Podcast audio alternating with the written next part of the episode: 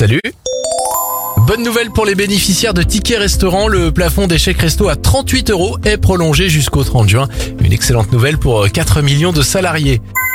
Bravo à l'acteur Ryan Reynolds et sa femme Blake Lively. Le couple a annoncé qu'il doublerait chaque don jusqu'à 1 million de dollars qui seront faits à l'Agence des Nations Unies pour les réfugiés ukrainiens.